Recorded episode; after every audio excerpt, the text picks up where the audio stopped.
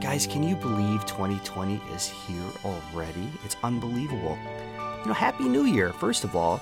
Listen, we wanted to just come on and tell you that Mike, Justin, and myself are going to take this week off to spend with family. But we do have some fun, fun stuff planned for 2020.